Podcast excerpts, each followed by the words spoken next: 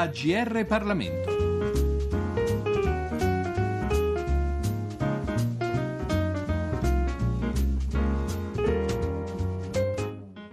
Benvenuti all'ascolto della nostra rubrica Libri da parte di Giorgio Cirillo. Come è nostra consuetudine, ci occuperemo anche oggi di un libro che riguarda la nostra politica e in particolare la nostra storia politico-parlamentare degli ultimi decenni e non solo. Il libro in questione, pubblicato dall'editore Donzelli, pur occupandosi essenzialmente di politica, appunto, ha tuttavia dei risvolti addirittura sentimentali e in qualche modo di femminismo ante litteram. Il titolo è Nilde Iotti, una storia politica al femminile e dunque si occupa evidentemente di politica. Tuttavia, al centro della vicenda narrata dall'autrice Luisa Lama, ricercatrice ed esperta di storia delle istituzioni pubbliche, c'è quella storia d'amore, così possiamo dire, tra la Iotti, appunto, allora appena eletta al Parlamento nelle liste del PC, e Palmiro Togliatti, segretario, animatore, figura dominante e addirittura venerata dai suoi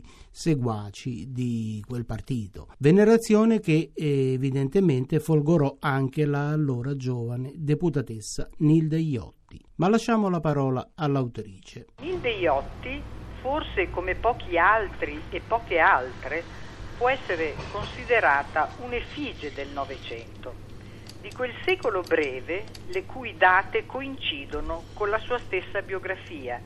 Nilde Iotti infatti era nata a Reggio Emilia nel 1920, le tappe salienti della sua vita sono in gran parte note, soprattutto quelle degli ultimi trent'anni e soprattutto quelle vissute sotto i riflettori della politica e delle istituzioni. Ma altrettanto e forse più interessanti sono gli anni della sua formazione e della sua prima maturità. Proprio a questi anni è dedicato il mio lavoro biografico, che abbandona Nilde Iotti sulla soglia di Montecitorio e proprio il 20 giugno 1979, nel giorno della sua elezione a Presidente della Camera dei Deputati, per la prima volta una donna. Quindi la biografia ricostruisce le scansioni di quella che potremmo definire la sua prima vita dalla formazione cattolica all'impegno militante nel Partito Comunista Italiano, dalla laurea all'Università Cattolica di Milano, ai primi coinvolgimenti nell'antifascismo e, nella resistenza, dall'elezione all'Assemblea Costituente alla partecipazione diretta alla stesura della Carta Costituzionale. E infine al lunghissimo tempo di attività parlamentare fino appunto alla presidenza della Camera dei Deputati. Ma eh, in questa vita non c'è soltanto il lato politico, non meno importante è il contrappunto con il coinvolgimento privato nella sua sfera affettiva. Quando a 26 anni Nilde entra nell'emiciclo di Montecitorio, scoppia in contemporanea, quasi immediatamente, anche irrefrenabile l'amore per Palmiro Togliatti, il capo comunista, l'uomo sposato di 27 anni, più vecchio di lei.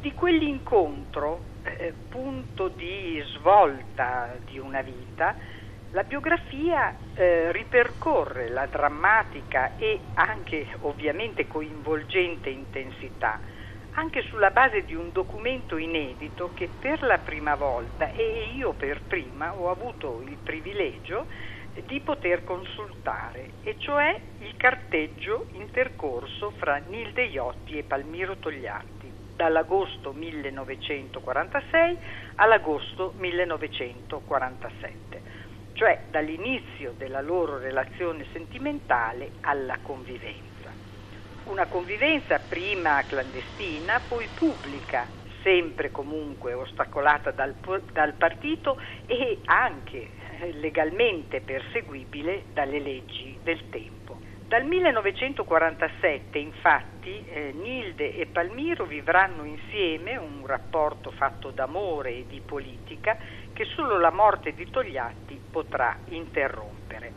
E proprio nelle mani di Nilde Palmiro Togliatti affiderà quel memoriale di Yalta che ha rappresentato il suo testamento politico. Da quel momento, con sofferenza e con dolore, Nilde potrà uscire dall'ombra e mostrare nella politica, nel partito, nelle battaglie civili per l'emancipazione femminile, nel lavoro istituzionale, la forza e l'equilibrio di una donna nuova, che senza rischi di retorica potremmo definire come il profilo di una grande italiana. Per eh, ancor più approfondire la materia del saggio in questione, leggiamone ora un brano. Togliatti era un uomo politico potente. Tale era per il popolo italiano, di sinistra e non solo. In più, la sua storia di mitico dirigente dell'internazionale comunista gli conferiva un'autorevolezza altrettanto inattaccabile. Milioni di uomini e donne erano disposti a mobilitarsi per seguire un suo gesto, una sua parola d'ordine. Lo avevano fatto nel passato ed erano pronti a ripeterlo se e quando fosse stato necessario. Eppure quel leader indiscusso, politico fine, astuto e intelligente, nella primavera-estate del 1947 era un uomo profondamente infelice e oppresso da una condizione familiare intollerabile. Da qualche tempo Palmiro Togliatti non poteva disporre della propria vita personale intima. Non era più padrone di sé. Lo confidava all'amico Eugenio Reale, al quale chiedeva un consiglio e prospettava una soluzione. Leggiamolo. La dilazione senza fine della questione della mia sistemazione personale sta creandomi una situazione non più solo difficile, ma intollerabile, e dalla quale temo venga fuori non un argine eventuali chiacchiere, ma un dilagare di esse. Queste questioni o non si pongono o una volta poste devono essere risolte con rapidità. Ora questa si trascina da mesi. Io vorrei fare una cosa, sollecitare la decisione di una piccola commissione di partito, i due compagni della segreteria più un terzo accolto da loro, tra quelli che sappiano soltanto contenersi nella cosa con discrezione, alla quale io chiederei di essere autorizzato, dati i rapporti creatisi ed esistenti con la compagna Rita Montagnana, ad avere un'abitazione separatamente da essa. Credo che qualora vi fosse, come credo vi sarebbe, ma naturalmente sarà da me eseguita qualsiasi decisione, anzi io mi asterrei anche davanti a quella commissione dal commentare, perché so che i compagni sono molto inclini a subire l'influenza delle mie argomentazioni, una decisione simile non vi sarebbe più nessun motivo per trascinare le cose che andrebbero a posto come debbono, e in pari tempo le cose sarebbero state fatte normalmente.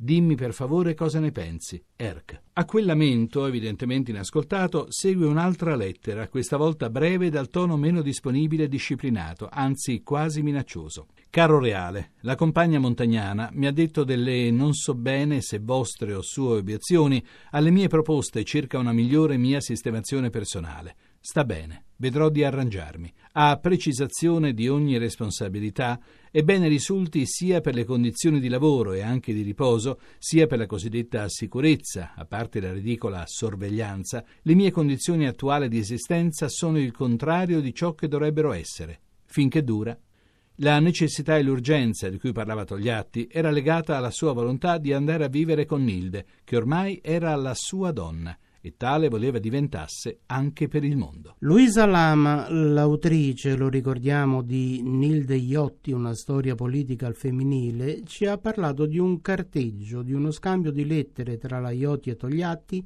lettere di tutt'altro tenore di quello che può caratterizzare rapporti politici e di partito. Leggiamo dunque due brani di tali lettere, il primo tratto da una missiva di Togliatti e l'altro da una della Iotti, precisando tuttavia che la seconda non è necessariamente una risposta a quanto scrive il segretario del PC. Ecco dunque il brano della lettera di Togliatti. Nina mia cara, non ho mai sentito così fastidioso il peso di non poterti scrivere direttamente, subito quello che vorrei, più di quelle poche parole che ti ho mandato stamane, tanto perché tu abbia qualcosa prima del 25. Non so quali fossero i tuoi accordi con B, ma ho motivo di credere che ti attendesse come me ed io ero così sicuro della tua venuta che non mi occupai nemmeno di farti mandare un invito per telegramma, come sarebbe stato possibile.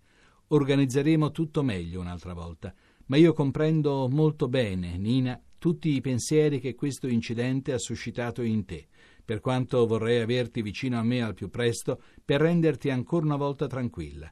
Credo di avertene parlato già la prima sera che tu sei stata qui con me.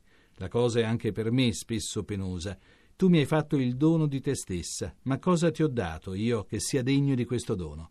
Forse sono stato solo un grande egoista.